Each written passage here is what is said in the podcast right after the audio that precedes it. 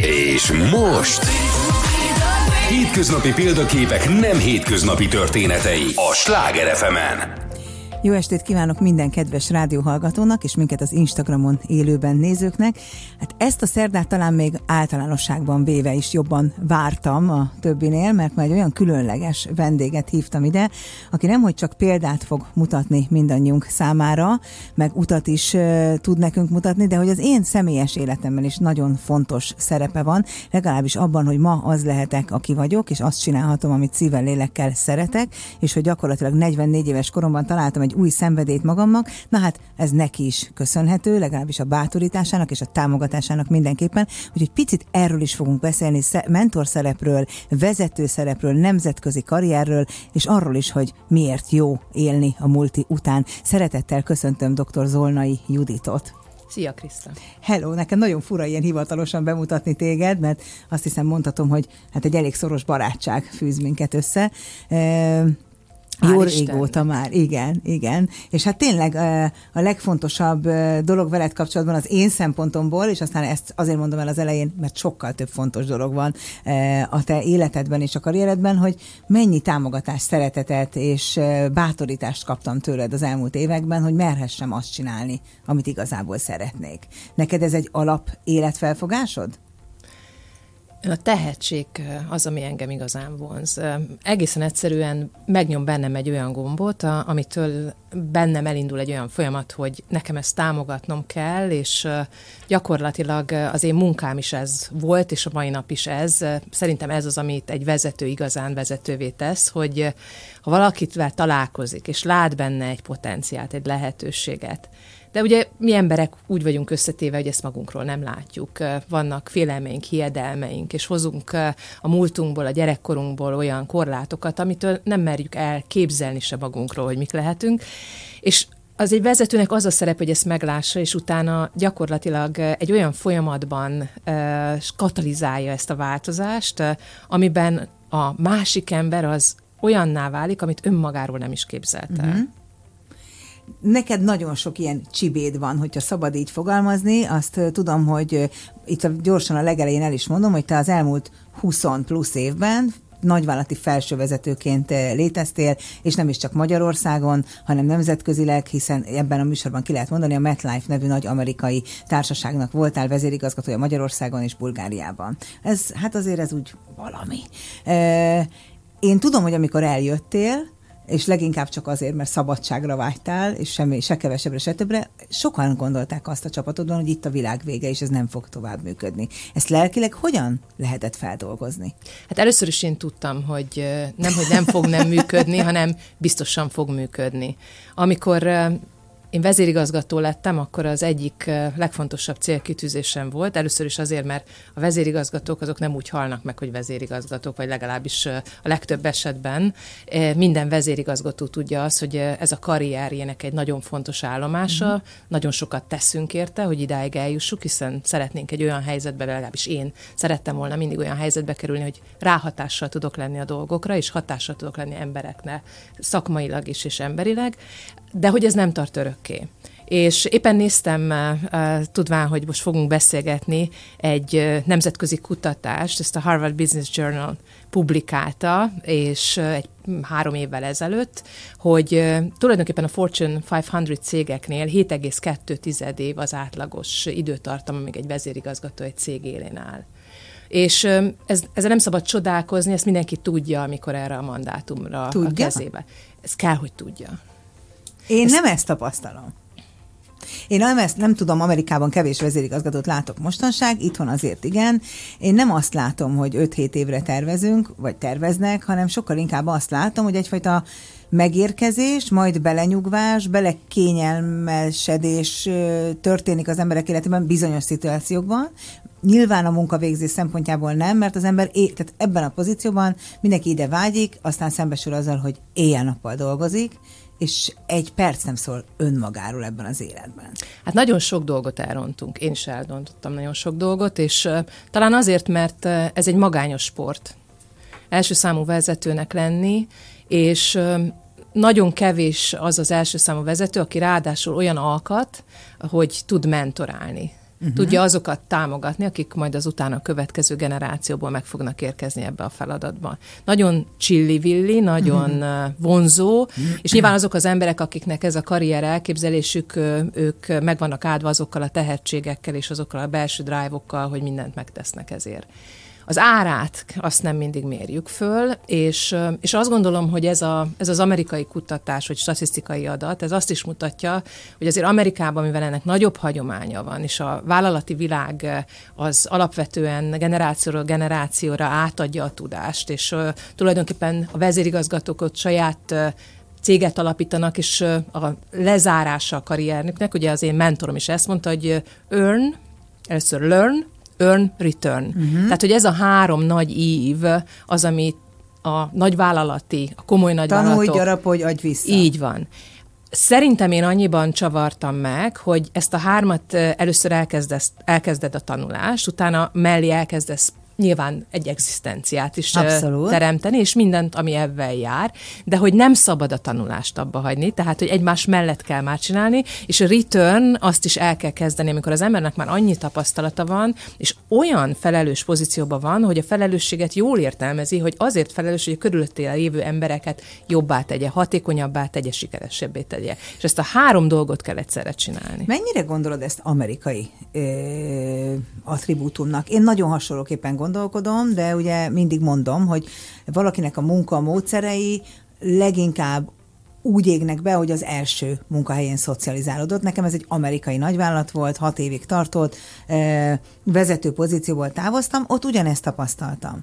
Tanítottak, mentoráltak, láttak bennem a tehetséget, és utat adtak, teret adtak, soha nem nyúltak volna át felettem. Én magam is ugyanígy élek, hát pontosan tudod, hogy hány vállalkozónak és self-made karrierépítőnek segítek, de hogy ez nem Amerikától van nekünk? Nyilván én egy picit elfogult vagyok, mert az utolsó állomása, az összes cégnél, akinél voltam, talán itt tanultam menedzsmentről, leadershipről a legtöbbet ebben a környezetben. Nem csak azért, mert maga az üzleti kultúra elképesztően ambiciózus, és gyakorlatilag észre se veszi az ember, de tulajdonképpen minden bőrt lenyúznak róla, de ezt úgy csinálják, hogy baromira hogy elképesztően élvezi az ember, és annyira összekovácsolja azt a csapatot, hogy együtt tudunk vává vetve sikereket elérni, hogy ezáltal egy, hát majdnem olyan élmény, mint amikor én Amerikában először egy Navy SEAL-t hallottam, egy tengerészgyalogos kapitányt előadni, aki már leszerelt, és ugye kint megint csak visszatérve erre, ez egy abszolút normális karrier lépcső, hogy amikor én megszereztem azt a tapasztalatot, ami vérveríték, könycsepp és sok mosoly, akkor utána nekem kötelességem visszaadni, és tulajdonképpen a csilláron is lógnak, és vállalatok azért gyakorlatilag keresik ezeket a lehetőséget, hogy ezek az emberek átadják a tudást. Szóval ez a Navy SEAL mondta azt, hogy tulajdonképpen ez az egésznek az elegye adja azt, hogy sokkal gyorsabban tanulunk.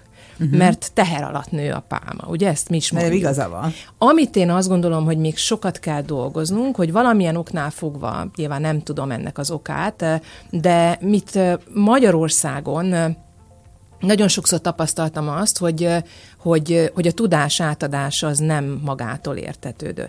És én meg vagyok győződve, hogy nem azért van ez, mert bárki rossz indulatú, hanem azért, mert nem bíznak az emberek annyira önmagukban. Az önbizalom hiányt látom én a vezetőknél is egy olyan indikátornak, ami miatt azt mondja, hogy tulajdonképpen amit én elértem, az úgy, az jó. De véletlenül volt, vagy nem is tudom, hogy tettem-e érte. Én szerintem nincs nagyon kevés az a vezető, aki azt meri mondani, hogy 10 éve azt határoztam el, hogy itt akarok ülni. Megtettem érte mindent, sokat dolgoztam érte, tanultam érte, és most itt vagyok. Én ezt nem. Hát igen, mert úgy sikerült. Nagyon-nagyon azt mondani valamire, hogy én abban jó vagyok, az nagy képűségnek számít, nem önismeretnek.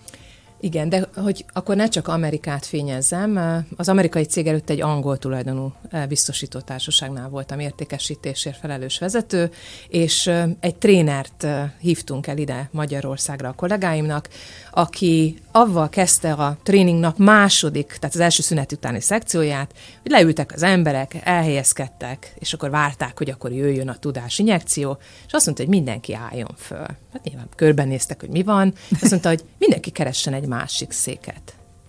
És ne ugyanabban a sorban, ne ugyanamellé az ember mellé üljél le. És nyilván mindenki furcsálta, hogy mi ez az egész, és azt mondta, hogy gyerekek, senkinek nincsen cége. Nincsen széke, bocsánat. Mm-hmm. Tehát, hogy és ez annyira megmarad bennem. Milyen kegyetlen ez egyébként, ha belegondolsz. Egyrésztről nagyon gyakorlatias, másrésztről halálosan kegyetlen. Halálosan kegyetlen, de ha az ember ezt így becsípődik neki, és azt mondja, hogy mindig, amihol éppen van, az egy állomás, mert hogy az egész életünk és az egész karrierünk egy journey, egy utazás, akkor mindjárt másképp látja az ember. Tehát én nekem, talán az is hozzátartozott, hogy amikor elkezdtem a karrieremet, 2 hétig voltam a cégnél, az első komoly munkám, a gyakornoki munka után, és a vezérigazgatót láttam egy dobozzal elmenni. És az volt akkor talán most már lehet erről beszélni, vagy egyébként a napokban találkoztam vele, hosszú évek óta nem találkoztunk, és nagyon jól esett, hogy meghívott ebédelni. És gyakorlatilag az volt, hogy egyszerűen megfulladt attól, hogy kintről meg akartak neki mindent mondani, egy épülő cég volt, és gyakorlatilag kialakult egy szakmai konfliktus, és a szakmai konfliktusnak ő lett az áldozata. Aztán a következő vezérigazgatóval nagyon sikeresen tudtam sokáig dolgozni, egy külföldi úrián ember volt, és mindig el szoktam mondani, hogy a második és a harmadik fiam nincsen, biztos vagyok benne ebben a formában, vagy legalábbis én nem vagyok itt ebben a formában, hogyha ő ezt nem támogatja, és ez azért történhetett meg, mert 3 nővére volt. És gyakorlatilag elfogadta azt, hogy én bementem hozzá egy blueprinttel, egy tervvel, és azt mondtam, hogy én nem szeretném a 2-t elkülöníteni, én szeretném folytatni a vezetői karrieremet, egyben a gyerekeket is szeretnék. Aztán a következő vezérigazgató is gyakorlatilag 7 évig tudtunk együtt dolgozni, és utána, amikor én 2015-ben megkaptam a kinevezésemet, én úgy mentem haza, hogy azt mondtam a családomnak, hogy én emlékszem arra az eseményre, ez a nap se fog elmúlni a feledés homályában, de hogy nekem is lesz egy nap, amikor ennek az utazásnak eljutunk ahhoz az állomáshoz, hogy egy új fejezetbe kell csapnom. De milyen jó, hogy ezt ilyen tudatosan... Igen, mert hogy én azt gondolom, hogy az csapja be magát, aki úgy gondolja, hogy minden örökké tart. Amikor kicsi lány voltál, 10 éves, mit gondoltál érettségire készülődve, hogy mi leszel, ha nagy leszel? Mi lesz belőled majd? Kicsit hamarabb volt, amikor volt egy olyan álmom, ami hát elég messze esik a mostanitól, de csak látszólag egyébként. Én nagyon-nagyon elvarázsolva voltam abban tulajdonképpen azért még ingerszegény világban, én Szegeden nőttem föl, a színházi élménytől, illetőleg nekünk az általános iskolában minden évben volt egy ilyen kulturális bemutatónk, és gyakorlatilag én viszont ott találkoztam először a színpaddal, akár úgy, hogy ráálltam rajta, vagy néztem, hogy mi folyik a színpadon, és díszletjelmeztervező szerettem volna lenni színházban. Nagyon hamar édesanyámmal elkezdtünk varrogatni, és aztán gimnáziumban például az iskola köpenyemet is én vartam magamnak, mert hogy nem bírtam az uniformist elviselni. És utána... Azért, mert uniformizál, vagy mert nem tetszett az alakja? Mert uniformizál. Aha. Amikor megmondják, hogy mit kell csinálni, ezt nem nagyon viselem. Tehát akkor ismer engem, azt tudja. Tehát azt nem. Egyébként mindig ezt szokták kérdezni, hogy az ördögbe bírtam én ennyit egy ilyen korporét világban. Hát nyilván ez a másik válasz arra, hogy fegyelmezett vagy tudok lenni. De nem végtelenségig. Szóval, hogy mi akartam lenni, ez volt egy álom, aztán persze jött a családi iránymutatás. Valami rendes munka. Valami rendes polgári dolgot kellene csinálni. Nekem a nagyapám volt ügyvéd, én végtelenségig és rajongásig szerettem. Ő nagyon sokat foglalkozott velem nyaranta Balatongyörökön, amikor a nyarakat lent töltöttem, és akkor úgy tűnt, hogy kellően rugalmas a jogi egyetem, és azt... Kellően rugalmas. A római jog is annak tűnt? Úgy értem, hogy rugalmas, hogy még nem kellett döntenem, hogy mi leszek. Értelek. De hát azért azon átesni, csak azért, mert még nem tudom, mit akarok. Tehát az egyébként utólag visszagondolva, bár ugye már nagyon régen nem foglalkozom joggal, utólag visszagondolva a római jog az egy szerethető tantárgyút abban a szempontból, hogy elképesztően logikus volt, és mindennek az alapja. A mai életünknek is gyakorlatilag minden szabálya akkor alkotódott. És ebből a szempontból egy logikus dolog volt. Voltak olyan tárgyak persze, amit muszáj volt megtanulni. De ugye ez megint olyan, hogy de a fegyelmezettség. De egyébként dolgoztál jogászként, ügyvédként valaha? Nekem megvan a szakvizsgám is, képzeld el. Én az egyetem után, akkor született az első fiam, úgyhogy egy picit otthon voltam babázni, és akkor én utána, hát ezt ugye a Forzó is megírtam egy olvasói véleménybe, tulajdonképpen anyagi megfontolások miatt, és hát ambícióim alapvetően abból eredtek, hogy szerettem volna egy piros cipőt megvásárolni, és akkor nem volt elegendő pénzem az akkori, nem is tudom, hogy hívták azt az anyasági juttatást, és akkor, hát akkor mondtam, hogy hát ez így nem történhet meg, és akkor, hát akkor elmegyek dolgozni.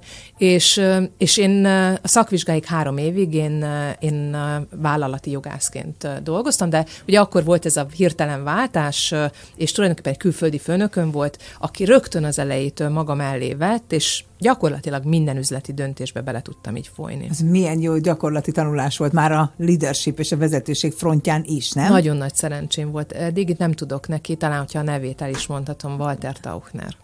Én azt gondolom, hogy ezek a tanulások a legfontosabbak. Tehát, hogy én tanulhatsz egyetemen sokat, de például az, hogy én 6 teljes évet, vagy 4-et itthon, és aztán 2 külföld-magyar viszonylatban én is elmondom, egy Rendel Bongárten nevű ember mellett tölthettem, úgyhogy tényleg, ha tárgyalni mentünk tárgyalni, mindenben mentorát segített.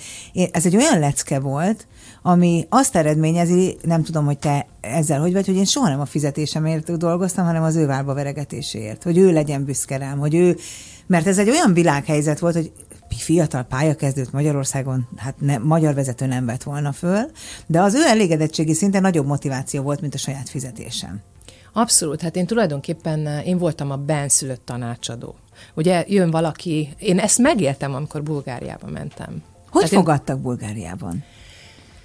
A másik nagyon-nagyon nagy segítséget akkor Kapitány Istvántól kaptam, akivel most a Menedzser Szövetségben van szerencsém egy... Igaz... Akit fiatal kislánykorodban a győröki strandon kerülgettél. Igen, hát kerülgettem, hát láttam, hogy milyen csinos ember volt egyrésztről, másrészt mindig akkora társaság vette körül, hogy elképesztő, és az ember ugye mindig én mindig figyeltem azokat, akik tehetségesek. Valami van, tehát így ezt még nem jöttem rá, de valami az energiákkal, én ebben nagyon hiszek, valamilyen energiarezgése van annak, akire én nagyon rá tudok úgy kapcsolódni, hogy tanulni szeretnék tőle, hogy kapcsolódni szeretnék hozzá, hogy támogatni szeretném a magam eszközeivel, és nyilván tanulni tőle, mert szerintem minden emberi kapcsolat alapja bőséges csere.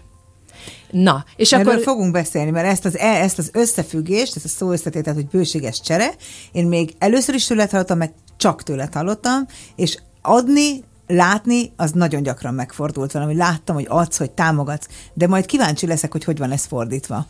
Szóval Kapitány István, amikor én Bulgáriát megkaptam, ez egy telefon volt egyébként, és ott komoly feladatom volt, ott eladtak egy üzletágat, egy bankbiztosítás üzletágat, ezáltal kiesett egy nagy tételbevétel, és a költségek maradtak, tehát az volt a feladat, hogy egy új értékesítési csatornát kellett behozni, brókereket kellett, közvetítő cégeket. Ez még nem volt Bulgáriában, és nyilván mivel nekem itthon volt ebben tapasztalatom, rám esett a választás, illetve előtte már kopogtattam az ajtón, hogy én nagyon szeretnék nemzetközi karriert. Aha. És az még nem volt meg. És gyakorlatilag aztán egy pici, mindig magamban mondom, egy pici csalódás volt akkor, hogy én nagyon sok magyarországi partneremet megkerestem, és ők akkor nem voltak elég kockázatvállalók, nem vállalták ezt, hogy kilépnek az ország határon keresztül, és elmennek, és együtt investálva felépítünk valami újat. Végül is szlovák brokerpartnerekkel tudtuk ezt megtenni, akik azóta is ott vannak, virágzanak, és egy elképesztően jó befektetésnek bizonyult ez a közös vállalkozásunk. Szóval megérkeztem Bulgáriába, és Istvánnak volt egy intelme, azt mondta, hogy amikor ő hasonlóképp elsőként elment egy másik országba, óvaintett attól, hogy én bármit meg akarjak mondani. Nyilván a Bulgária a mi piaci fejlettségünkhöz képest egy olyan 10-15 év mínuszt kell elképzelni, szakmailag, meg a piac lehetőségeit tekintve, tehát ezt tudod, ez a vicc, hogy ugye Afrikába megy a 2 értékesítő, és az egyik az fölsikít, és azt mondja, hívja a főnököt, hogy főnök, hát elképesztő, hova küldtél, én mindjárt sírok, hát itt nem lehet eladni cipőt, mindenki mezit lábjár. A másik meg fölhívja a főnököt, és mondja, hogy hurrá, köszönöm főnök a lehetőséget, és senkinek nincs cipője, elképesztő sokat fogok eladni. És nyilvánvalóan voltak nehézségek, de az volt az első intenem, ne akarj okoskodni, ne mondd meg, hogy mit kell csinálni, pedig biztosan meg rajta lesz a késztetés. Hát ott is volt a nyelvem végén. De ugye ott volt az ő tanácsa, és ott mérhetetlenül tisztelem, és szerintem a legsikeresebb Magyarországról származó nemzetközi menedzser, és azt mondta, hogy a jóisten ajándéka a kérdés. És a te feladata az, hogy az inspirációt, az energiaszintet és a motivációt olyan szintre hozd, Őtőle tanultam azt is, hogy gyakorlatilag az emberek nem akarnak a lúzer csapatban maradni, a nyertes csapatba akarnak tartozni. Tehát az én feladatom az, hogy kitűzem a célt, és elképesztő módon elkezdjünk együtt szaladni a cél felé. Ez de jó mondás, ez az elmélet. És végül, de nem utolsó sorban mindenki sokkal tehetségesebb, aki ott van, mert hogy ők a benszülöttek. Én nem beszéltem bulgárul. Gyakorlatilag még ugye az igen-nemet is elképesztően másképp mondják. Egyetlen egy dologba tudtunk kapcsolódni, abban, hogy én rájuk néztem, és azt látták, hogy én hiszek bennük. És megkérdeztem, hogy én miben tudok segíteni. Uh-huh. És ez a magic mondat. Ez. Tehát empower the frontline. Ez a másik, amivel abszolút egyetértünk Istvánnal, ugyanez a filozófiám. Gyakorlatilag azok a cégek, akik sikeresek, akik most éppen dolgoztam egy légitársasággal, vezetőképzésben, és gyakorlatilag azt látom ott is, hogy tulajdonképpen a végén a cabin crew, aki találkozik az ügyfelekkel, ő az, aki minden problémát fixál, egyben ő az, aki a leghamarabb a visszajelzéseket kapja. Abszolút. Így van. Vagy akár, hogyha szállodaiparban dolgoztam nem olyan régen nyáron vezetőfejlesztésben, ugyanez volt gyakorlatilag. A takarító személyzet, a recepción dolgozók a legfontosabb impaktokkal bírnak. Ez annyira így van, hogy képzeld el, hogy ugye mindenhol azt hallod, hogy a szálloda szekció nagyon rossz helyzetben van, be kell zárni szállodákat, ilyen rossz, olyan rossz, és közben azt tapasztalod nap mint nap, hogy egy ajánlatot nem lehet 15 napon belül begyűjteni, és akkor ugye elgondolkozol, hogy valószínű tényleg azon, hogy ott fönt a menedzsment megszakad. De amíg a dolgozóit nem tudja rávenni arra, hogy ezt lekövessék, hogy képesek legyenek egy ceruzát A pontból B-be áthelyezni mondjuk megadott időmön, addig úgyse lesz semmi. Én a nagyon röviden kell ezt a helyzetet látni. Hál' Istennek rengeteg különféle iparágban dolgozó cégekkel találkozom vezetőképzésre, vezetőfejlesztés kapcsán. És a tulajdonosi szemlélet az első dolog, amin a fejlett vagy fejlődni akarok cégek, akik felismerek, ezen dolgoznak a munkatársaikkal. Ez nagyon nehéz akkor, hogyha nem adnak felhatalmazást. Aha. Tehát ez a kettő kéz a kézben jár. A jó vezető az egy felhatalmazó vezetői stílus gyakorol, és gyakorlatilag bármelyik fiatalember vagy kisasszony, aki ott van a recepción mondjuk, vagy az ajánlatadó részlegen, ha ő azt tudja, hogy ez a cég olyan, mintha az enyém lenne, ha ebbe segítjük az ő fejlődését, és a vezetők is felhatalmazzák, delegálnak nekik, és gyakorlatilag nagyon fontos, bizalmi kultúra van. De igen, akkor érett gondolkodású vezetőknél igen, de én azt tapasztalom, hogy sokkal több a főnök, mint a vezető. Sokkal kevesebb a bizalom, mint amennyire szükséges volna, és sokkal-sokkal több az egykezes irányítás, mint amit felfogni lehetne.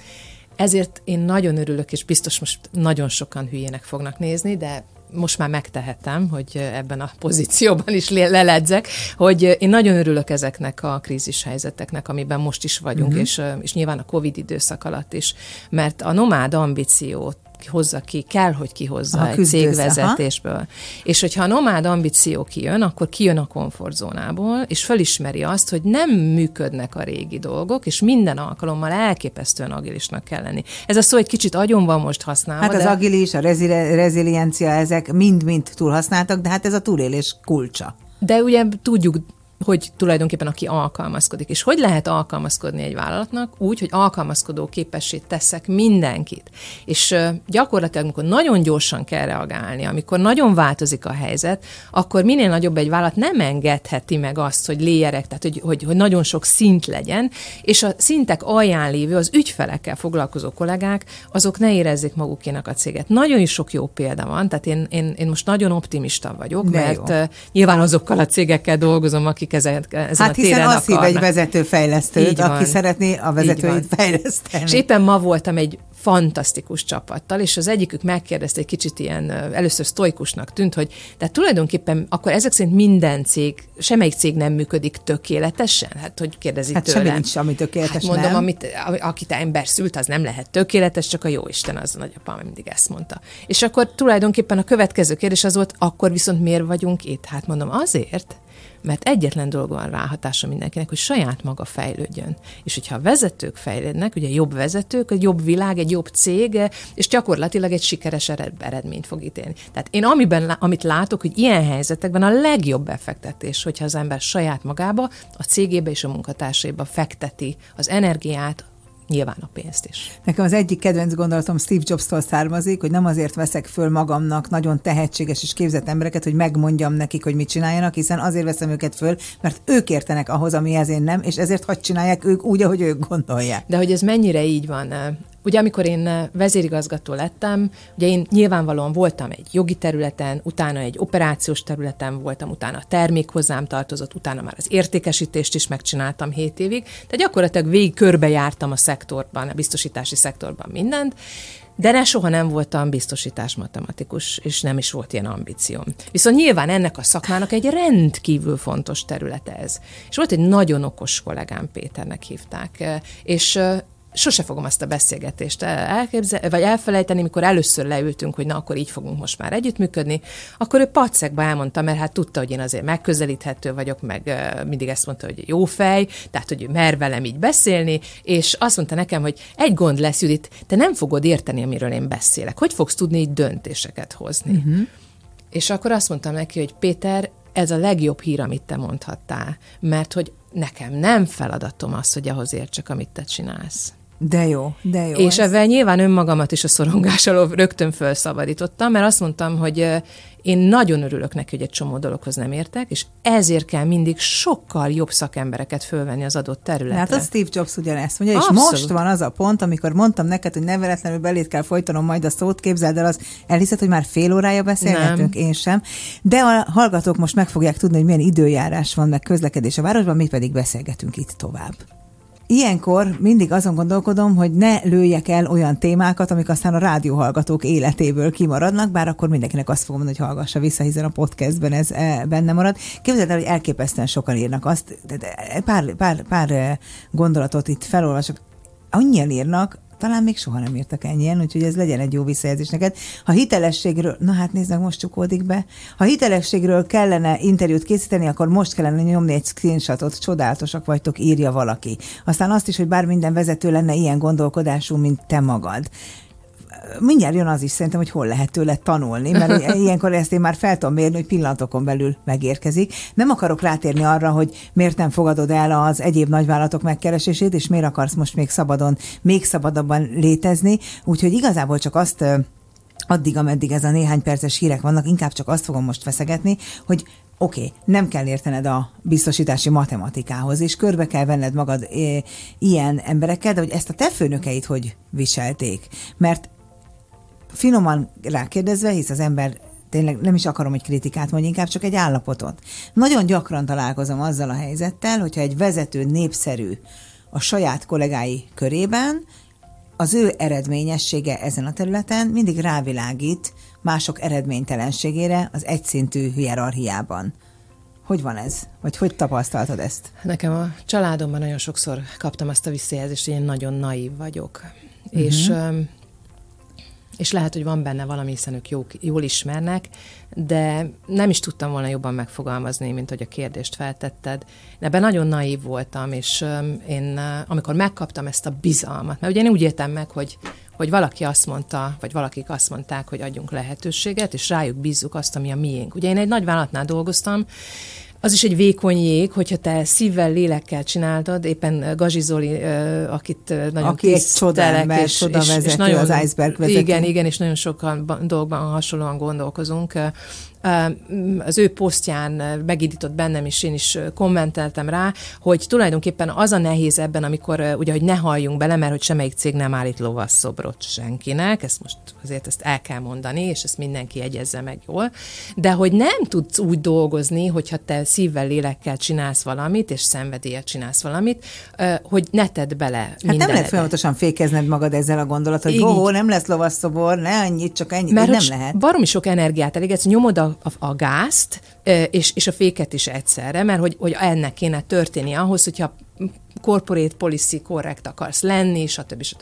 Én amit látok, hogy én azt gondolom, hogy én ebben túltoltam egy kicsit a biciklit, de nem tudtam másképp csinálni, mert így vagyok autentikus. Mm-hmm. És visszanézve semmit nem csinálnék másképp. Miért? Mert a legnagyobb ajándék nekem az volt, hogy A mai napig, ha én valami miatt be kell mennem az irodába, vagy most egy óriási élményem volt, visszahívott egy partnerünk előadni, és a MetLife-nak az irodájába, ott ugye kialakítottunk egy nagy oktatótermet, és visszamentem, hogy a nyakamba borulnak, és én is átölelem a kollégáimat, hogy mindenki föl tud hívni, és mindenkivel tudom ott folytatni a beszélgetést, ahogy hallottuk, hogy a bolgár kolléganők üzeneteket küldenek, és összekötnek emberekkel, hogy már a bolgár piacon is szeretnének velem dolgozni. Úgyhogy ebből a szempontból azt gondolom, hogy nekem ez a legnagyobb kitüntetés, hogy az a csapat, akért én felelős voltam, és akikkel óriási sikereket el tudtuk közösen érni, az visszaigazolja, hogy érdemes volt így dolgozni. Az, hogy valóban van egy ilyen, hogy hát most nyilván ez egy nagyon őszinte beszélgetés, azt mondtad, mint hogyha gyakorlatilag beültünk volna egy proszekkóra valahová, ahol szoktuk. Kivételesen múlt héten nagyon nem sikerült, mikor édes pezsgőt hoztak, édes Istenem. Hát ezt kihagytuk, de a lényeg az, mi voltunk az édesek, de a lényeg az az, hogy hát nyilván a középszerűségre ráirányítja a figyelmet. És ez sem titok, a nagyvállalatok kockázatot csökkentenek. Uh-huh. Nem lehet mindenki rockstar a korporét rendszerben. És most már jó pár éve... Sőt, egyre kevesebb. Jó pár éve engem sokan látnak bőrkabátban, ami előtte azért nem volt. Én egy kosztümös csaj voltam, egy mereven bezárt ingás nagyon sokáig. Oké, állj. Mi lett a változás? Hétfőről kedre fölvetted a jacket? Hát ez egy fontos információ, tehát hogy jár valaki korporét kosztümbe, majd bőrjack is lesz, miért? Hát akkor kezdtem el lazulni, mikor vezérigazgató lettem, és megcsináltam az első 2 évet. Tehát nyilván az első 2 év az a bizonyításról szól, és ha megcsináltam az első 2 évet, és belenőttem a kabátba, akkor rájöttem, hogy ez már nekem ez megvolt. És végre abban a helyzetben vagyok, hogy elkezdhetek autentikus lenni. Azért az én karrierem és az én életem arról szólt, most már ezt főleg jobban tudom az elmúlt hónapok tanulság alapján, hogy én nagyon, nagyon sok dolgot meg akartam felelni. Ez a neveltetésünk, nem? A jó kislány. És egy tipikus női karrier vele járó, egyszerűen valóban a neveltetésünk, a szocializációnk és a példaképek, illetve hát azoknak a számosságának a hiánya. Gyakorlatilag mindig illeszkedsz, 2-szer annyit csinálsz, nagyon figyelsz arra, hogy mindent úgy csinálja, ahogy elvárják tőled. Ez ad biztonságot, tehát nyilván ehhez tudsz igazodni, ez az, ami nincs kitaposott út. És ezt lehet egy ideig csinálni, de akinek ilyen természetem van, mint az enyém, hogy azért én alapvetően egy idő után nem bírom a kötöttséget. Uh-huh. És nyilvánvalóan azt éreztem, hogy ha a számok megvannak, ugye amerikai vállalat, a számok megvannak, és a számok mindig megvoltak. Ha hozom a tervet, hogy fölül teljesítem, akkor elkezdhetek bátrabban önmagam lenni. Aha. És hát aztán volt még egy... Tehát ha megvan a lecke, elmehetsz a buliba. Igen, és hát azért mindig kell az ember életében egy olyan ember, akivel találkozik és mond valamit. Ugye a mi kapcsolatunk is ilyen, hogy rengetegszer szólsz nekem, vagy mondasz nekem valamit, amitől így másnaptól más lesz a világ. Ez egyébként, most bocsáss meg, de ez azért felfoghatatlan, és egyébként egy ajándék, hiszen a mi kapcsolatunk a következőképpen kezdődött, és ez is egy annyira hihetetlen történet, hogy a nagy Zolnai Judit, a nagy elfoglalt vezérigazgató, hát egy percünk nincs soha semmire, megjelentünk mindketten a Forbes magazin befolyásos női listáján, és nem ismertük egymást. És írtál nekem egy üzenetet, hogy kíváncsi vagy rám, innánk egy kávét. Hát figyelj, azt kell tudnod, hogy a vállalkozó női karrier pedig az, hogy a nagy multis vezetőt, úristen, hát velem, és nyilván ott aztán egyik pillanatról a másikra kiderült, hogy mi nagyon egy hullám hosszon vagyunk. Na most ebből elindulva viszont az, hogyha én mondok neked valamit, az képes megváltoztatni egy-egy nézőpontodat, hát azért ez egy fantasztikus valami. Szerintem a bőséges cséreit tudom megint csak mondani. Tehát... Várjál, ne mondd el, mert képzeld el, ne mondd el, mert hogy van 30 másodpercünk. Ez olyan, mint egy ilyen reklámbrék, csak épp reklámot nem sugárzunk, de már addig sugárzunk, mert közben kérdezik, hogyha valaki tőled szeretne tanulni, akkor hol lehet. Tehát mondtam, hogy megérkezik ez a kérdés. Leszkrinishatoltam, hogy majd tudj válaszolni annak, aki kérdezi, hiszen most azért ebben a független létben ez is fantasztikus, hogy tudsz olyanokkal is foglalkozni, akik nagyon tőled akarnak tanulni. Néhány másodpercünk maradt, és összekapcsolódunk. És most... Hétköznapi példaképek nem hétköznapi történetei a Sláger FM-en. Nos, hát el is telt ez a néhány perc, mi persze felelhetlenül beszélgettünk tovább, és belét folytottam a szót, mert éppen arról beszélgettem dr. Zolnai Judittal, ma esti vendégemmel, hogy milyen nagy dolog nekem az, hogy ha mondok valamit, az képes befolyásolni a nézőpontodat. És itt folytottam beléd a szót, amit erre akartál mondani, de ha mással kapcsolatban akarsz, az is jöhet. Hát igen, tehát, hogy egész életünkben tanulunk. Én mindig jobban tanultam valakitől, mint könyvekből. Könyvekből olvasva szeretek tanulni, és nem statikusan. És gyakorlatilag én tehetségvadászatban vagyok egész életemben, mert hogy a munkámból kifolyólag, hogy inspirációkat találjak a magam számára. Egy első számú vezetőnek a munkaköri kötelessége, hogy önmagát energetizálja, az energia szintjét magasan tartsa, hogy tudjon adni, hogy inspirálja a környezetét. És gyakorlatilag ezért senki más nem felelős, csak te magad. És amikor én elolvastam a te történetedet, találkoztam veled, én most gyerekem úgy mondanák, hogy lepetéztem. Tehát, hogy gyakorlatilag, tehát, hogy tulajdonképpen azt láttam, hogy valaki gondol egyet, mer nagyot álmodni, mellé teszi a tudását, az energiáját, a kitartását, és létrehoz valamit. Ugye az én munkám során az értékesítésben én vállalkozókkal dolgoztam. A partnereim is vállalkozók voltak, a munkatársaink, akik a pénzügyi tanácsadói feladatkört látták el, szintén. És én megmondom őszintén, hogy amikor már vezérigazgató voltam, mindig az volt a kikapcsolódás, amikor visszamehettem a szélszes kollégáim közé, az értékesítők közé. Mert ott minden eldől, ott az igazság pillanata van. Ott gyakorlatilag az van, hogy te mennyire tudsz az emberekkel foglalkozni, mennyire tudod őket megérinteni. Ugyanis aki értékesítéssel foglalkozott, az tudja, hogy engem vesznek meg az emberek. Nem a terméket, nem a céget. Egy életérzést, hogy jó veled lenni és beszélgetni. Legfőképpen hallgatod őt, mert ugye egy sikeres értékesítő beszélgetésnél 70%-ban. És csak kérdezel. Értően figyelünk és kérdezünk. Ez így van. Tehát lényeg az, hogy a találkozás számomra megtiszteltetés volt. Én emlékszem, hogy hol találkoztunk. Igen, az első kerületben, egy gyönyörű teraszon, azt hiszem egy májusi reggelen, és én azonnal azt gondoltam, hogy nem elég az, hogy engem inspirálsz, hanem én szeretném azonnal odaadni a kollégáimnak ezt az érzést. Tehát nekem mindig ez volt a módszerem, hogy ha valakivel én találkoztam, akkor ezt szeretném bemutatni a kollégáimnak is, mert hogy ha ők is ugyanezt az érzést fogják tapasztalni. És gyakorlatilag ez így is lett, hiszen azt gondolom, hogy azóta közülük is nagyon sokkal kapcsolódtál, és nagyon sokan dolgoznak vele együtt, és követnek. De visszatérve a lényegre, én azt mondom, hogy mindenkinek én ezt szoktam javasolni. Első számú vezetőknek is, de bárkinek. Keressen olyan embereket, akik inspirálják, akiktől lehet tanulni. Vegyék körbe magukat. Vegyék körbe, hiszen mindig annak az 5 embernek vagyunk az átlagai, akiket körbevesszük. Ezt minden előadáson elmondom. Én nem tudom, ezt hol olvastam, de amikor ezt először olvastam, ez úgy bekattant nekem, mert végig gondoltam az embereket, akik körülöttem vannak, és ez tökéletesen igaz. De még egy dolgot, ha ott ugye abba kellett hagynunk a blokk miatt, volt megint valaki, akire rettenetesen büszke vagyok, hogy ismerhettem, Blaskó Niki, aki ugye szintén azt gondolom, hogy egy ismert név a hallgatók számára. Találkoztunk egy valamilyen rendezvényen, és imádtam azt, hogy akkor is olyan közvetlen volt, és hatékony, és éreztem, hogy értem aggódik, vagy nem aggódik, értem, mondja, amit mond.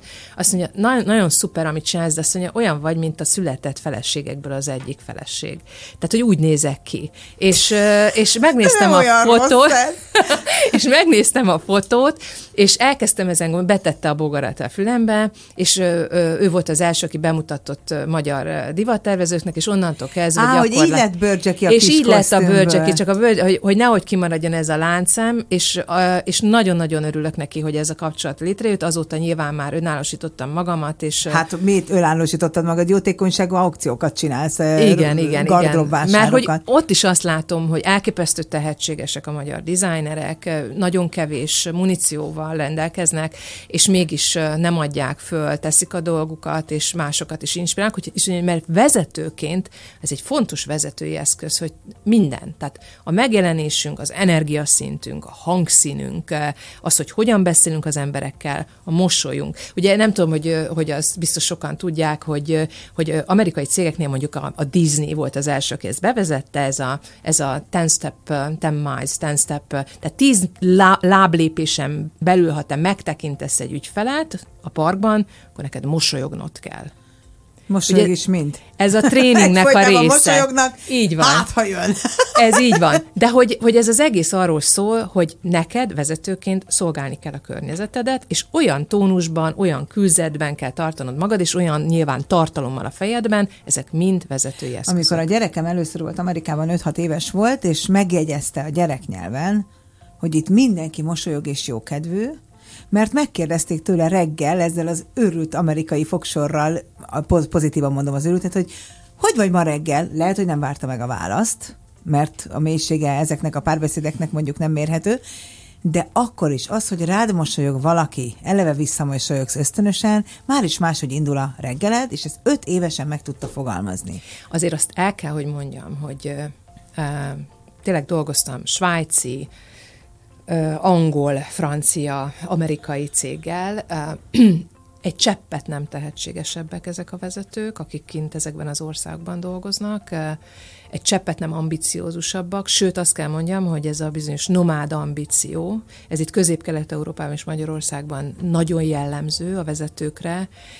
Nekünk azért benne van a vérünkben, hogy mindig túl kell járni a körülmények eszén, mindig meg kell találni azt a módszertant, amiből van, abból főzünk. Hát, hogy ne.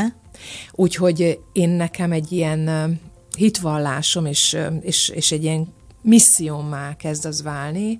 Ebben is István inspirált engem, hogy az önbizalmát a magyar és közép-európai vezetőknek segítsem. Uh-huh. Mert van egy kis hitűségünk. Van egy nagyságból aradó kis hitűségünk, de ez a fejünkben van. Meg a szocializációnkból. Hát mi egész végig a történelem okaiból azt hallottuk, hát igen, hogy ne lógj ki a sorból, ne hallasd a hangod, légy jó kislány, abból baj nem húzd lehet. És magad, hát ez húzd meg magad. Hát ebben nőttünk föl. Hát nehéz azokkal versenyezni, akik úgy nőttek föl, hogy lógj ki a sorból, mutasd meg magad belőle, csak egy van, mindenkinek tudnia kell. Hát azért ez 2 óriási szocializációs különbség, ezt nehéz leküzdeni felnőtt korban. De nézd oda, én a következőt tudom mondani. Én ebből jövök. Magam is, elég jól bizonyítjuk, hogy ki lehet törni. Viszont azok a hatások, amik értek ebbe a szépen lépeketve Svájc, francia, angol, majd amerikai, gyakorlatilag vissza akarom ezt hozni ide, és ezt az egészet ötvözni, és azon dolgozni, hogy mindenki elhiggye, hogy ez abszolút lehetséges, mert mit kell csinálnunk egyedül? Lezárni ezeket a régi hiedelmeket, átalakítani a fejünkben, és merni nagyot álmodni. Én nagyon emlékszem arra, hogy ez a bizonyos angol trénernek ez volt az előadás címe, hogy Dare to be different. Merj különbözni. Hát most is libabőrös a kezem, ahogy kimondom, igen. Mert hogy azt jött vissza, hogy akkor nem nekem lehetett csak külön iskola köpenyem? Nem az érzésben, mert ugyanis én mit éreztem állandóan? Hogy velem van a gond. Hát hogy nem, mondom, erre tanítottak minket. De ha végigjátszod a fejedben, hogy és ha merek, akkor mi történhet? És akkor mi van? Hát legfeljebb nyerünk. Vagy tanulunk. Ezt szokták mondani, hogy hát nem merem megpróbálni, mert mi van, ha nem sikerül? És én mindig azt mondom, de könyörgöm, mi van, ha sikerül? Ha nem próbálod meg, soha ki nem derül. Nagyon érdekes, hogy a szakmámból eredően kicsit közelebb kerültem a kockázatvállalási hajlandósághoz. Nyilván befektetésekkel is foglalkoztunk. Aztán volt egy nagyon-nagyon érdekes tapasztalásom. Azóta mindenkinek azt mondom, minden ügyfelemnek, akivel egyénileg találkozunk és foglalkozom, segítem az ő fejlődésüket, hogy indítsuk úgy az utazást, hogy egy személyiség profilt készít. Uh-huh. És Malciner Péter volt az, aki nagyon régen akkori kócsom meghívott egy beszélgetésre. Ebben ő is már. Figyeltem és hallgattam, és nagyon-nagyon fontos. Akkor még én úgy találkoztam vele, hogy az én kócsom meghívott, hogy van egy ilyen profil, ezt nem szabad tesznek hívni, ezt tőle tudom, tehát profil, és töltsem már ki. Nézzük meg a tapasztalatomat, és egy ilyen inkubátor beszélgetésbe körbe fognak ülni nagyon sok-sok magyar szakember, mert akkor hozták be ezt a profilt ide Magyarországra. Tehát én voltam a nyuszi. És gyakorlatilag mi volt a tékevé? Hát először kipróbálhatok egy ilyet, hát fú, de ez izgalmas.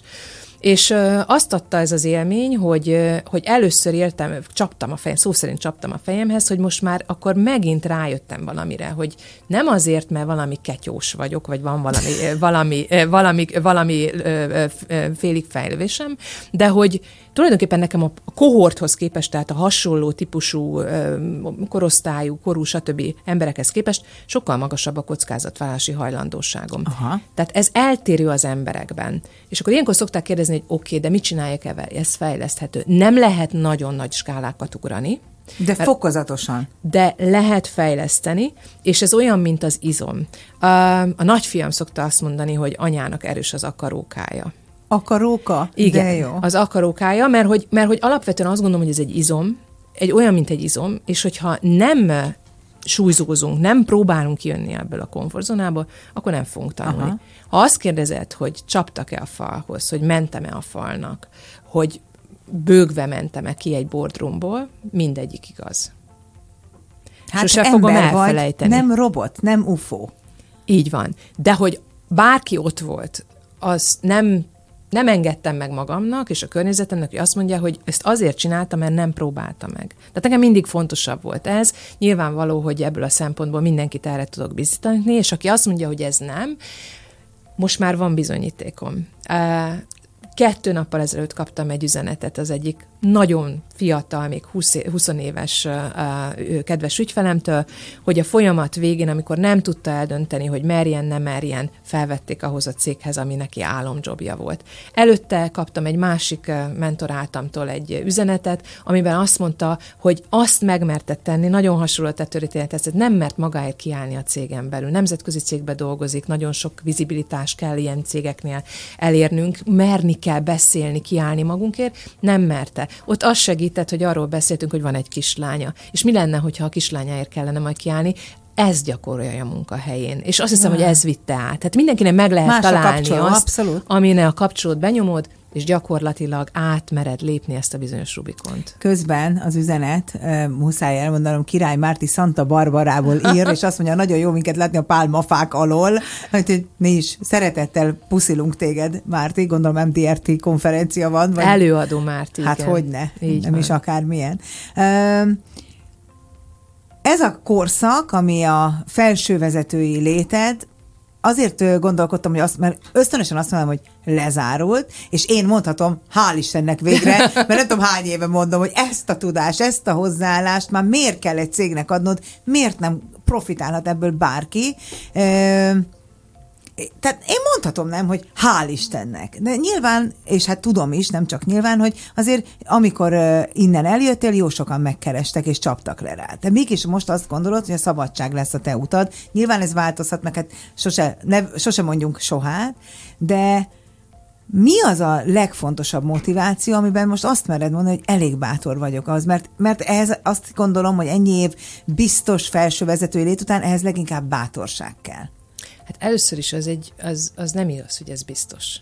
Tehát, hogy ezt nem tudom eléggé hangsúlyozni, hogy ez egy hamis biztonság. És a másik, hogy óriási árat fizetünk ezért. Az én felismerésem nyilván a legfontosabb az volt, hogy végigrohantam ezt a 25 évet, soha nem csinálnám másképpen. Uh-huh. Ha egyetlen egy dolgban tudok másnak a saját, ha tetszik káromon tanácsot adni, az, hogy sokkal tudatosabban jelen kell lenni. Tehát én ott voltam... A saját életedben? A saját életemben, és meg kell élni ezeket a dolgokat. Ma is egy vezetővel ezen a bizonyos képzésen erről beszéltem, hogy nem tudnak kikapcsolni.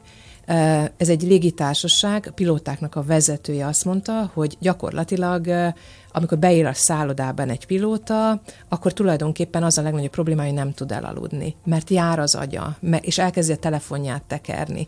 És tulajdonképpen állandóan azt nézzük, hogy akkor vagyunk hasznosak és értékesek. Tehát kialakul egy olyan reflex, hogy akkor vagyunk hasznosak és értékesek, hogyha elfoglaltak vagyunk. Hogyha minél több ember dolgát, feladatát próbáljuk megoldani. Na, ez is gyerekkorunkból jön. Mit mondanak az anyukák? Haladjunk, fiam, egyről a 2-re. ne ülj, te csináld, nem ülünk, csak a lusták ülnek. Tehát, hogy ez ugyanolyan, hogy meg kell enni az ebédet. Jó, Istenem, szegény gyerekeim, igen, mert hogy én is ezt csinálom, nem bírom elviselni, ha feküdnek az ágyon, igen. Hát nem arra, hogy az egyik legnagyobb probléma az, és nem viszem el a beszélgetést, de hogy a legtöbb ember azért eszi túl magát, túlontúl azon, hogy bár a szükségleteit kielégítette, mert egész gyerekkorunkban azt mondták, hogy majd akkor kapsz édességet, ha látszik a kakas. Mert akkor látszik a kakas, vagy a dísz a tányér alján, ha kietted belőle az ételt. Nekünk a tejbe dobta be anyukám, és meg kellett inni a tejet, amit én nem szerettem, a mai napig nem annyira szeretek, csak maximum kávéval reggel, és akkor volt egy kocka csoki az alján. Na, tehát, hogy ez nem bántás, mert hát nyilván ők jót akarnak, a szüleink is, igen. Tehát, hogy ebben semmi kritika csak nincs. Nem, de hogy... nem gondolt, hogy van kanál is a világon, és akkor én kiszedtem a csokit, és... Te meg ott marad. De hogy ezért van az, hogy azt gondoljuk, hogy akkor vagyunk fontosak, ha cselekszünk, és haladunk, és egyikről a másikra, a kettőre, mert ezt tanultuk egész életünkben. Az, hogy ücsöröksz, hát arról nem jutunk egyről a kettőre. És ami nagyon nagy felismerésem, most ez a másik feladatom, hogy akikkel dolgozom, mindig ezt mondom, hogy amikor te fölülsz egy repülőgépre, ma nagyon repülőgépes vagyok az impulzusok miatt, mi az, amit először bemond neked a speaker, a kapitány? Azt mondja, hogy ha bármi probléma van, az oxigénmaszkot önmagadra tedd föl. És ezt felejtjük el vezetőként. Uh-huh. Ugye alapvetően a vezető akkor sikeres, hogyha tulajdonképpen mindent megtesz az embereért, ha helyzetbe hozza őket, támogatja őket, gyakorlatilag ugye válva mennek együtt. És tulajdonképpen ezáltal én belecsúsztam rendesen abba, hogy mindig mindenki fontosabb volt, a feladat, az embereim, a csapat, a cél, az eredmény, azt, hogy ezt nagyon jól csináljam. Csak te hol vagy ebben? Van egy nagyon-nagyon kedves legjobb barátnőm, Eszter, és ő egyszer telefonba, valóan későn, még bementem bevásárolni is, valami 9 óra körül hazérek, és akkor azt kérdezte, hogy te hol vagy a rendszerben. És ugye erre rá kellett jönnöm, hogy én a saját rendszeremben a létező legutolsó vagyok. Tehát én az oxigénmaszkot nem magamra tettem. Azt képzeld el, hogy ezt olyan nehéz megtanulni, hogy az ember képes legyen leállni és pihenni, és helyet kapni a saját életében, legalább, mint a kevésbé szorgalmasnak megtanulni dolgozni. Tehát nekem néhány évvel ezelőtt volt egy ilyen elhatározásom, hogy én most, ha a fene-fenét eszik is, megtanulok szabadságon lenni, 3-szor vagy 4-szer kellett nekifutnom, hogy a harmadik nap után ne azt érezem, hogy dolgozni akarok, már csinálni akarom, már unom ezt a nyaralást. Már... Tehát, hogy ez nem könnyű dolog. Hát nagyon nem könnyű. Én most ugye július 1-én levonultam a Balatonra, Balatongyörökre, és az első 2 hétben elvonási tüneteim voltak. Milyen büszkén mondom, hogy már tudok pihenni, de azért nem jutottam le 2 napra hozzád, pedig hányszor ez így van, de én megpróbáltam, és tényleg elvonási tüneteim voltak. Tehát én is tekertem a telefont, én is megittam egy üveg pesgőt, hogy akkor egy kicsit tompítsam azt az érzést, hogy akkor most ki vagyok én. Milyen jó, hogy ezt nem csináltad minden nap, mert akkor már nem így beszélgetnék. Nem, nyilván, de minden stáción átmentem. Tehát minden stáción átmentem. Hát persze.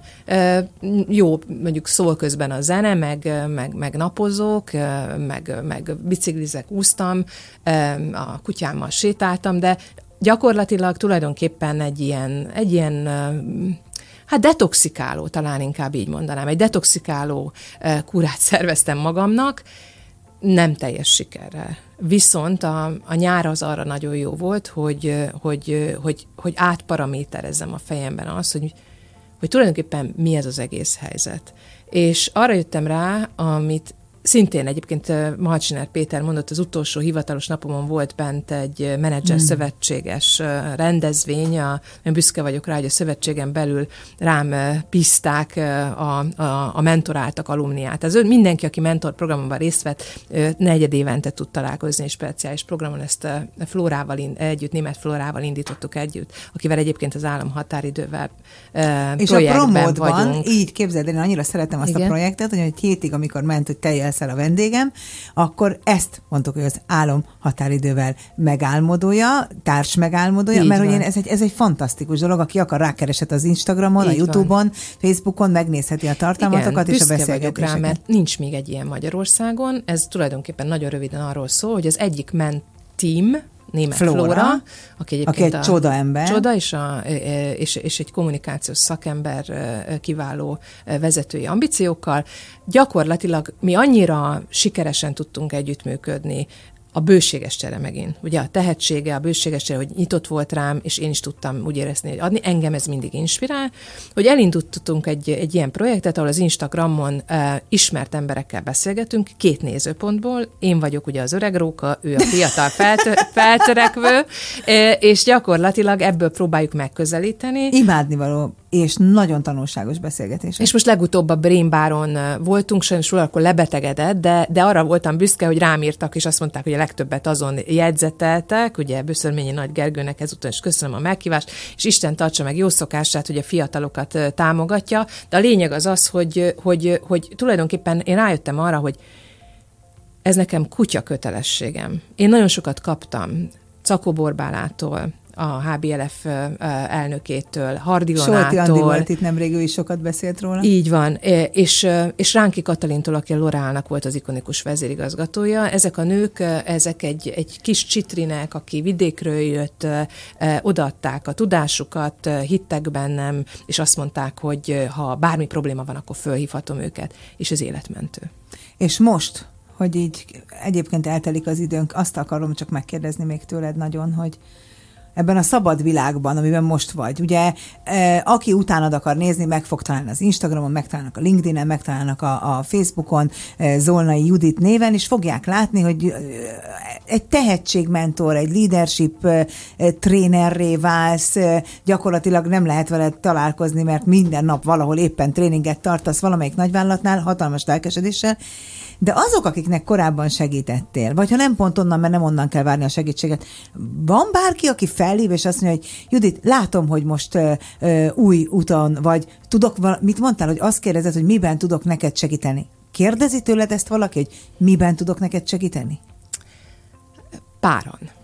Páran kérdezik. Nagyon sok a kíváncsi. Nagyon érdekes, hogy a hasonló karrierben lévőkön érzek egy picike irítséget. A szabadság a legnagyobb irigyelt dolog. Igen. És nyilván arra is kíváncsiak, hogy milyen árat, milyennek az ára, mert mindennek megfizetjük az árát. Én azt látom hogy nyilván ez az én dolgom, hogy többet beszéljek arról, hogy mi az, amit én képviselek. Azt is látom, és lehet, hogy ez egy picit furcsa lesz, hogy ezt mondom, hogy mindenkinek morzsolgatnia kell, el kell döntenie, hogy merre engem a barlangjába beengedni, mert alapvetően nyilvánvalóan valaki nekem azt mondta, hogy ez még egy picit sok nekünk, amit te képviselsz. Mert nyilvánvalóan nem ez az általános, ezt veszem észre. Ami nekem nagyon furcsa, mert én egy buborékba voltam nyilvánvalóan. Na de tehát ez volna a cél, hogy van. Mindenki így gondolkodik. Úgyhogy a bátrak keresnek, és gyakorlatilag azt látom, hogy tulajdonképpen az előadások során a régi kapcsolatokból is elsősorban nem azok keresnek, akikkel nagyon sok időt töltöttem, akik látták, hogy én hogyan működök, hanem elsősorban azok, akik tulajdonképpen így kicsit távolról figyeltek. Van éppen valami helyzet, van egy vezetői krízis, van egy új vezető, egy új vezérigazgatói pozíció, amiben segítenem kell, és hát nagyon hálás vagyok, mert én 3 évvel ezelőtt, vagy most már talán 4 is, én Antoni Radevtől kaptam egy felkérést, hogy a Corvinus mellett működő, szerintem Magyarország legnevesebb, legtartalmasabb vezető, fejlesztő csapata, a SZID-nél én akkor már még vezérigazgató koromban meghívott előadó voltam, és azonnal június Eszes Laci azt mondta, hogy gyere, most több időd van, szükség van rád. Úgyhogy ezért nagyon hálás vagyok, tehát a SZID-del nagyon sokat dolgozom, egyébként pedig vannak, amire még nagyon büszke vagyok, magyar középvállalatok tulajdonos ügyvezetőjével dolgozom. És ez milyen nemes feladat? Hát elképesztően 2 dolog van, amiben én azt gondolom, hogy jól tudunk bőséges cserét létrehozni. Én merek nagyban gondolkozni, és például exportra, aki fel akarja készíteni a vállalatát, mert hogy Magyarország azért egy nagyon pici piac, sose fogom elfelejteni. Azt mondta nekem a szlovák tulajdonos, mikor megkérdeztem, hogy mondja meg nekem, hogy miért mondott nekem igent. És azt mondta, hogy Szlovákia 5 millió lakosú ország. Aki itt céget csinál, az tudja, hogy innen indul, de külföldre kell mennie. Uh-huh. Mert hogy egy pici piacról beszélünk. És én azt gondolom, hogy Magyarországon is ezt a szemléletmódot szeretném átadni annak, aki elfogadja tőlem a támogatást. Ez az egyik. A másik pedig ugye a tehetségért vadászat folyik. És bár most azt mondják, hogy jaj, most ebben az időszaknak az lesz a pozitív hozadék, hogy az emberek nem ugrálnak egyik cégtől. Ez nem így van.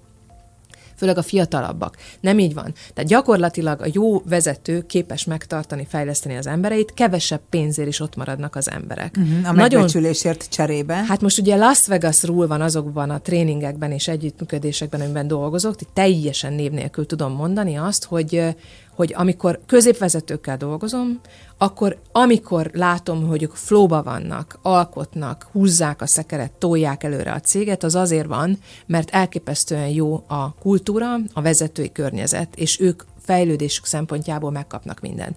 Azok a cégek, ahol vagy mikromanagement van, vagy nem lehet annyira érteni a stratégiát, aha, vagy ahol nincsen felhatalmazó vezetés, azoknál bizony tulajdonképpen mint a Netflix, úgy állnak hozzá, tehát előfizetési díjért dolgoznak. És amint valaki az előfizetési díjért többet fog adni, fognak menni. Hát ez lett a te záró szavad mára. Én azt kívánom tiszta szívből, hogy nagyon sok bátor ügyfél találjon rád, még több bátor fejlődni vágyó, és hogy azért jó sokan kérdezzék meg, hogy Judit, miben segíthetek? Hisz a válasz úgyis az, hogy én majd megcsinálom magam, de az embernek az érzésének az nem nagy baj, hogyha tudja, hogy úgy állnak hozzá, hogy ő állt másokhoz. Végtelenül hálás vagyok, hogy elfogadtad ezt a meghívást ma. Biztos vagyok benne, hogy nagyon sok mindent kaptunk abba a képzeletbeli puttonyba, amiben gyűjtjük ilyenkor azokat a gondolatokat, amiket viszünk magunkkal. Nagyon sok sikert kívánok! Köszönöm szépen!